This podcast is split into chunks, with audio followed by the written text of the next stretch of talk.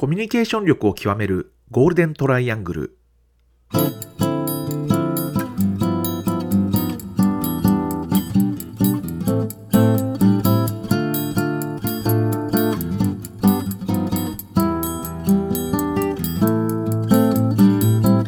仕事でコミュニケーションを扱う3人がこれまでの経験や最新の話題を語りながらコミュニケーションとは何かを一緒に考えていくポッドキャストです。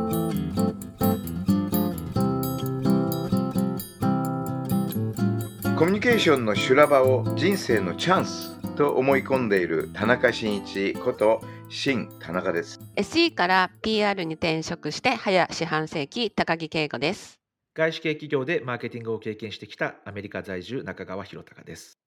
今回は前回からの続きで田中さんが相当リーダーシップについて話したかったもう一つの理由について話していきます。ただ、実はあの私が今日相当リーダーシップから話したいと思っていたもう一つの実は理由がありまして、例えばですね、企業の思いっていうのが今注目されてるわけですよね。でもね、これ別に企業の世界じゃなくて、個人にとっても思いって大事ですよね。うんそうすると、そんなに企業なんかよりも先に、あの、個人の、つまり人の思いっていうものを一度考えるっていうのはすごく重要なことじゃないのかとう。んで、まず大事なのは思いを持つことですよね。うんうんうんで、思いを持っていない人っていうのが、なんか非常に多いなって気があするんですね。今まで生きてきて。で、えーそれがね、多分、すごい損なことだと思うんですね。うん自分の思いも持たずに日々生きてるっていうことが、えーで、しかも思いったっていろいろ解釈されるから、ちょっとなんかは、こう思った時に、それも思いっていうふうに思うんだろうけども、実は、あの、思いの中にもやっぱりしっかりとした思いを持つっていうことが、まず重要だということで、やっぱり思いっていうのはどうやって持つものなのか。で、どういう思いが必要なのか。で、えーさらには、その思い、例えば、ソートリーダーシップに紹介されたんですけども、えー、ソートを思いと僕は訳したんですが、そうすると、その次の言葉っていうのがリーダーシップですよね。うんうんってことは、人間というのも自分の思いというものをしっかり持って、で、それを、その思いを実現するためのリーダーシップを取っていく。っていうのが実はその一つの人生のあり方としてのね、あの、結構いろんな人が、あなんていうのかな、こうわかんないけども、それをやると、もっとなん意味のある？えこと、なんで俺ももっと早く気がつかなかったかなと思うんですけど、この年まで。あの今まさにすごいあのいいいい例がもうインターネット上に飛び交ってますよね。あの羽生くんのあの結婚しましたっていうあ、はい SNS のはい。なるほど。あれはやっぱりす素晴らしいなって私はなんか職業柄思ったんですけどあの結局お自分がまあ婚姻届を出したっていう、まあ、結婚しましたっていうそのファクトはたった最初の一行なんですよ。はい。でその後全部本当にファンに対してでも自分ややっぱり彼の思いってそのファンをファンと一緒にっていう気持ちですねファンが一番大事だしそのファンと一緒にこれからもそのやっぱスケート選手のまあ選手というかもう選手でなくなってますけど、まあ、スケーターとしてのこう自分のね人生を送ってきますっていう話をあの引退、まあ、あのプロになる時の会見でもそういう話を彼はしたしだからまず一番はすごいファンなんですよね彼の場合って。だからその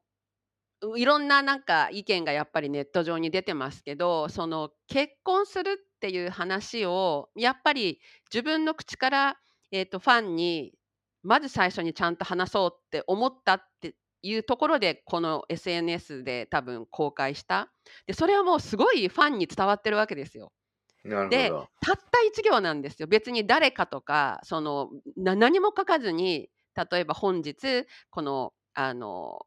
婚姻届を出しましたっていうもうもうそれだけで結婚したなってわかるじゃないですか。その後はもうずっとただファンに対する思いですよね。これからどうやって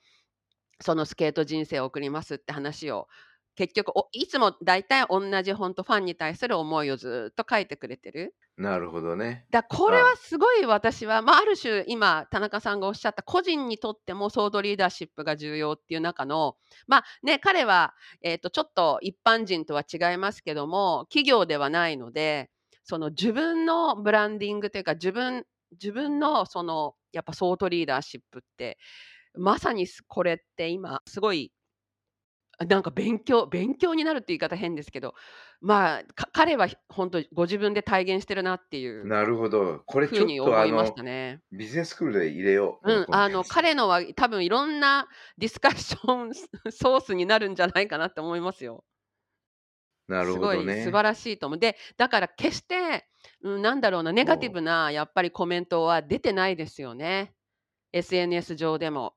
で、やっぱりみんな、うん、みんな誰と結婚したんだろう、どうなんだろう、かんなんだろうっていうのは、まあ、あの、そういうコメントは。うん、うん。ありつつも、でもなんかおめでとう、なんか、でもその後、共やっぱりファ。ンのこと、うん、ファンのことをこういうふうにやっぱり考えてくれてるって、その、もうそっちに切り替わってますよね。だから、あ、これは本当に彼、ねえ、あの、後ろにそのコミュニケーションのプロがいるのか、それとも本人、ね、本人だけなのかなんて、ちょっと私はその職業柄、ついついそういうふうに思っちゃうんですけど、でもそれにしても素晴らしいなっていうなんかそこ。あれですよね、そこはあんまりあの考えすぎてやってたらちょっと嫌だなって思うんですけど、やっぱりそれは彼の人柄だと思うんですね。で、多うん。分、会社も多分同じで、その相当リーダーシップやってやろうとか、なんかちょっと私それはなんかやっぱり違うなと思ってうん。いて、なるほうちのど。会社はやっぱりここに行きたいんだ、これがやりたいんだっていうのがあって、それをどういうふうに伝えたらみんなにね、理解してもらえるか、共感してもらえるかとかっていう、そのやっぱり熱いその、それこそ思いの部う分がん。まずあって、で、それをどう伝えるかっていう話なんだと思うんですよね。ななので、なんかそなんて言うんだろう、そのテクテクニカルというか、なんかどういう小手先で何かこれをどういうふうにやろうっていうふうに考え出すと、多分いやらしいものがすごいできてしまう。いそうなのそうなんだよで、なんかね。そこがやっぱり羽生さんの場合はやっぱりすごくここがなんかなんていうんですかね、心からの言葉っていうう感じがやっぱりちゃん。んと出ているし、ね多分本当に心からの言葉なんでしょうね、きっすと。ごいよね。すごいですよね。本当すごいな。確かにあの、とソートリーダーシップのリスクって、いかにも俺やってますぜっていうね。それがにじみ出るんですよね、ほとんどうのケース。ん。そうですようん。ね。いやってるっていうのは、これがね、にじみ、ほんとにじみ出る。つまり、あの、これがですね、トップがどれだけ自分の思いっていうのがしっかりできてて、かつ、その思いの中にさっき言ったその、えーじ自分の思いっていうよりも、相手に対する思いですよね。うん。そ、そこが基盤で、そこが思いの質を変えますね。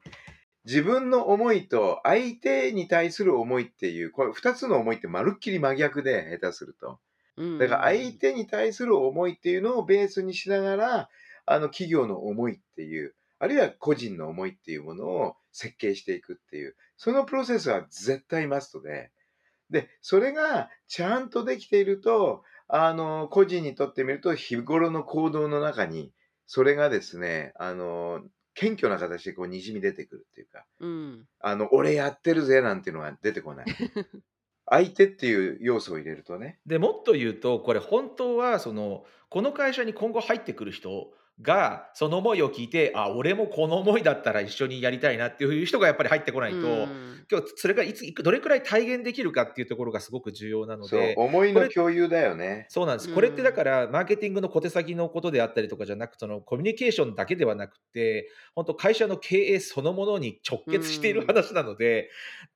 なんかそこがやっぱりなんかね、そのマーケティングのバズワードみたいな感じで思われるとすごい嫌だなって思いますようね。確かん。にね、あの、あの一つがオバマのケース。ね、やっぱりオバマのすごいところっていうのは、別にインターネット使ったからなんとかとかそういうこと以上に、やっぱりオバマの思いっていうものが、しかもアメリカあに対するオバマの思い。っていうのがにじみ出るキャンペーンだったんですよね。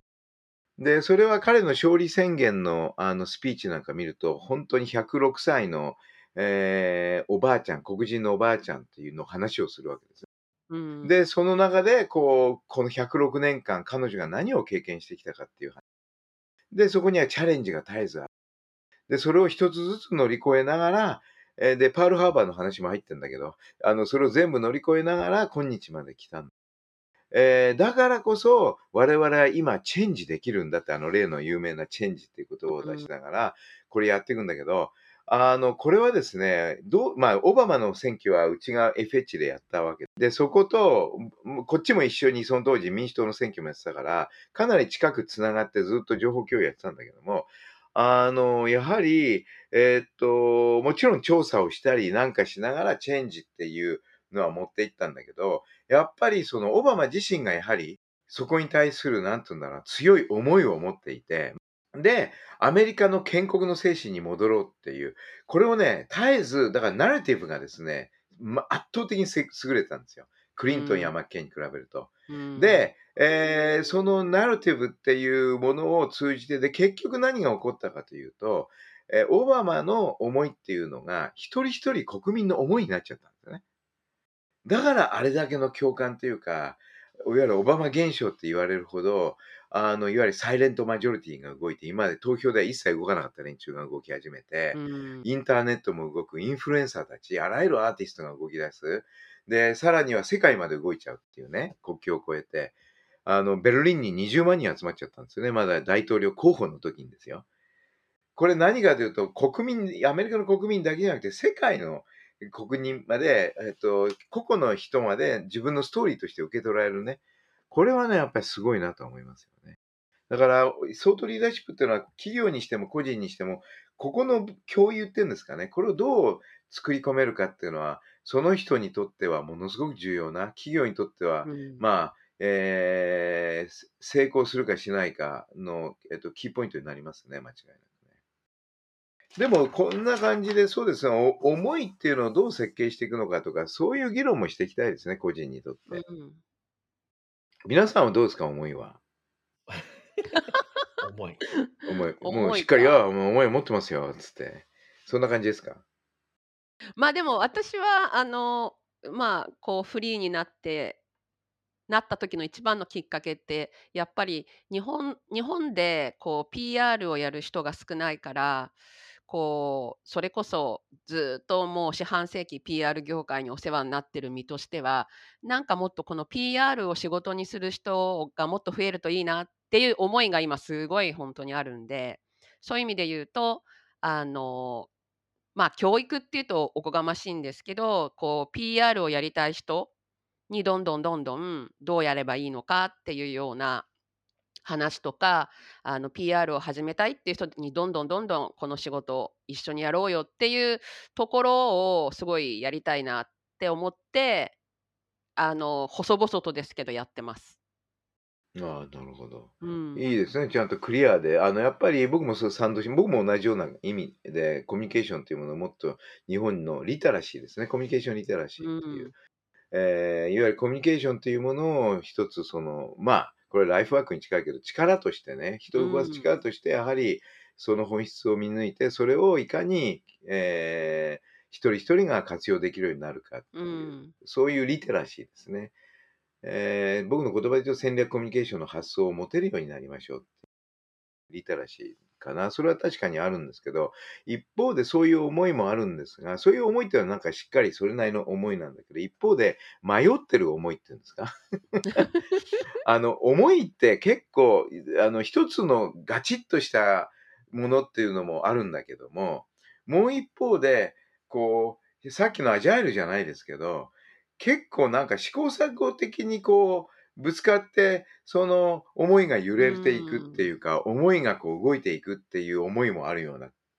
感じがしてて、今、ちょっと話を聞いててね、恵子さんの。そういう思いってあります？よ。そうおな思いの迷い？何？なんていうの？あの私の場合は田中さんもよくおっしゃってるピンチがチャンスっていうそのピンチになった時が一番迷ってるんです思いがねなるほど。やっぱり。それでそのピンチがチャンスにする時にクリアになるんですよあ全ての。思いがまたガチって強くなる。そうなんですよ。だからそうするとえーっと今割とだから私クリアな状態なんですよ私の人生の中で。ピンチが多いってことですか、それは。だからピンチの時に多分ピンチの時にいろんな思いが改めてこう可視化されちゃうんですよねきっと人間ってで、その時にピンチの時に、だから、ななんとなど。く、まあ、私もこう、長年生きてると、いろんなピンチからこう、やっぱ今に至ってるんで、ちゃんとそこをチャンスに変えて今来てるわけだから、自分の、うんと、学習効果、能力っていうのが体に染みついてるんで、あ、このピンチって時に、一度やっぱりいろんな思いをこう、多分整理して、そこで、ここの中からどうやってチャンスに変えようかってきっと、多分自分でそこを整理して、えっと、クリアにして、で、次のステップに動くっていうことを多分やっていて難しいね、い心がね。折れそうになった時の評価軸っていうのは、結構うん。その強い自分が何をやりたいかとか、自分がなそうどういう。方向に行きたいかっていうので、多分決まりますよそね。うそうそう、そうなうん。んですよ。なるほど。うん。だから、あの、そう、いろんな迷ってる思いって、あの、ま、今もあるのかもしれないけど、それよりも今は割とクリアな感じで動いてる。まあ、そうか、迷いね。なるほど。いや、でもピンチがあるっていうのは、ある意味確かに、あの、追い込みますよね。う自分のん。思い。今自分が持ってる思いっていうのは本当に、えーいいのか悪いのかってうんうんう迷いますんうん。よね。はい。僕はなんかピンチが必要、うん、ピンチが今あるのかないのか分かんないですね。あのピピンチなのかピンチじゃないのか、でもでもやっぱピンチなの、まあ、ピンチがなくなるってことはないと思うんだけど、ななんか、えーっと、本業へ、本業っていうかね、え社長やってた時はもう絶えずピンチばっかりで、もうとにかくもう日々ピンチで、えーっと走り回ってたっていう記憶があるから、自分の思いっていうものをよりこう固めてか、まあ多分、うん。恵子うん。さんのプロセスがこう、みたいなプロセスが生きてっていったんだけど、はたと状況が変わると、えーっと、確かに、ピンチのというふうに認識するひ頻度が少なくなってきてます。うんうん、そうですよね、それがいいことなのか悪いことなのか分かんないし、それがゆえに逆に不安になってるっていうところもあっうて、なるほど。ね。ピンチが。ねえからちょっとやばいかななんて思って。で、もともとサボり癖があるからどんどんサボっていく 道にですね、はまり込んでいくっていう。もうなんか暇ありゃコナンを見てるとかね。コナン？どうします？いやいや、それはそれでいいいいんじゃないんですか？いいと思います。今多分そういうそういうコナンを見る時期なのかもしいや、れない。時期ってこのまま墓場まで行っちゃったらね、ちょっと違うだろうなと。えなんかね、ここここでね、えっと、ポッドキャスティングで、えーえっと、だべってんのに、えー 実は一生、これからはもうコナン一本なんてね、ちょっと悲しすぎますよいや、ね。でもそれも、あの、もしかしたらいい いいのかもしれませんよ。でも、やっぱ、あの、お思いど、どうなんですか？あの、ひろちゃんは。そうですね。私の場合は、なんかこう、今までの、まあ、やってきたことを考えると、その自分が気に入ったものとか、自分が好きなものをやっぱり人に伝えたいとか、人に広めたいとああ。か、で、それによってなんか少しでも人が幸せになったりとか、世の中が良くなったらいいなっていう風なのが一番根底にあるところですね。なので、自分が今まであの働いてる会社ってやっぱり自分がなんか、ここの会社の製品すげえなとか、面白いなとかって思えるものでしか、まあ、基本的にはあの働けないっていう感じなんですよね。うーん。はあーあー、それはあるな。僕もし就職を決めようと思った時に、何を基準にしたかって、まあ、いろいろご縁、ホンダ、ホンダとのご縁はいろいろあったんだけども、もっと先に考えたのは、えっと、やっぱりそう、売ってる商品ですね。売ってる商品を人にこう勧めたいと思うって今、あ多分そういう気持ちだったんでしょうね。ホンうダがとにん。かく好きで、シビックか。で、この車を、えーっていうことで、そのほうちの親父がほあのシビックを持ってたんで、そのシビックでサービスステーション、ホンダの販売店に親父と一緒に行ったら、その販売店のおお兄さんが非常にね、なんとかな、す良くて、しっかり見てくれて、で、そういう経験もあって、やっぱりこの自分の好きな商品を売りたいっていう、そういう感じで入社したっていうのは、一つの入社した起点ですよね。うーん。やっぱり好きにならないとダメですよ。だからまあ僕なんかコミュニケーションが好きだからコミュニケーション一生懸命人に対してこう売っていくっていう。そういうのはやっぱりす一つの、それもやっぱ相手視点が入ってるじゃないですか。まあそうですね。だからやっぱ相手視点を入れるっていうのがやっぱり重要なんでしょうね。なんかそれを言うなら、私は、あの、もともと PR をやろうと思ったのは、そのファッション、洋服が大好きで、だからそのファッションの PR の仕事をしたいなっていうのが一番最初にあって、それこそ SE から転職したんですけど、最初にあの、ファッションの、ですから PR からしご PR の仕事を始めたら、あまりにも洋服が好きなんで、なんて言うんだろうな、まあ、最終的にはそのやっぱり服ってデザイナーさんがいて、そのデザイナーさんが作る服をまあ仕事として PR でこう外に発信していくわけですよね。ただ自分も服が好きすぎちゃって、そのなんだろうな、自分の服に対する思いとちょっとでもデザイナーさんのその考えて作ってる服が合わなくなってくると、私の場合 PR ができなくなっちゃったんですよ。なるほどねそれはわかる。そう。で、あ、本当に好きな、なんだろうな、本当に好きなものって、私はまだまだ PR だ仕事としてやっちゃいけないなって、その時に思って、それから一切ちょっとまだファッションの仕事は。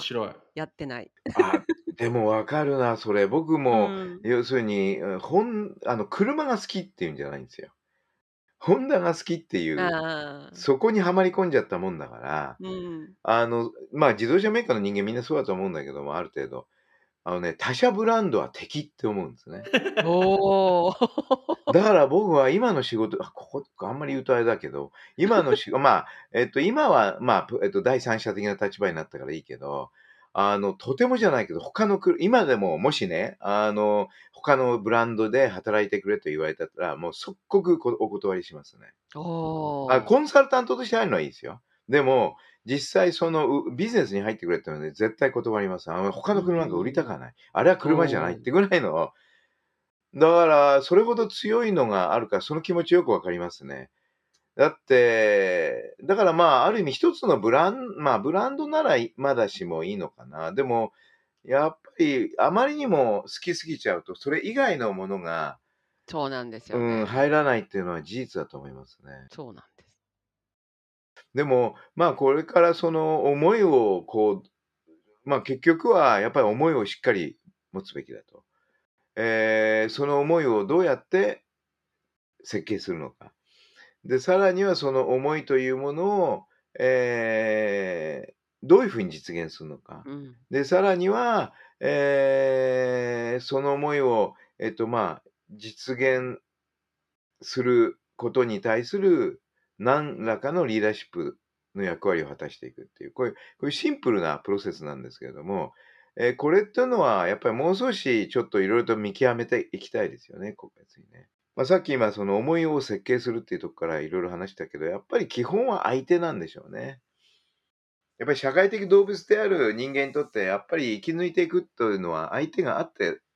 の世界だから、やっぱり相手に対する思いというのをしっかり持つと、えっ、と、何らかの形で世の中の動きが変わってくるっていうか、自分の周りがね、っていうことなんですかね。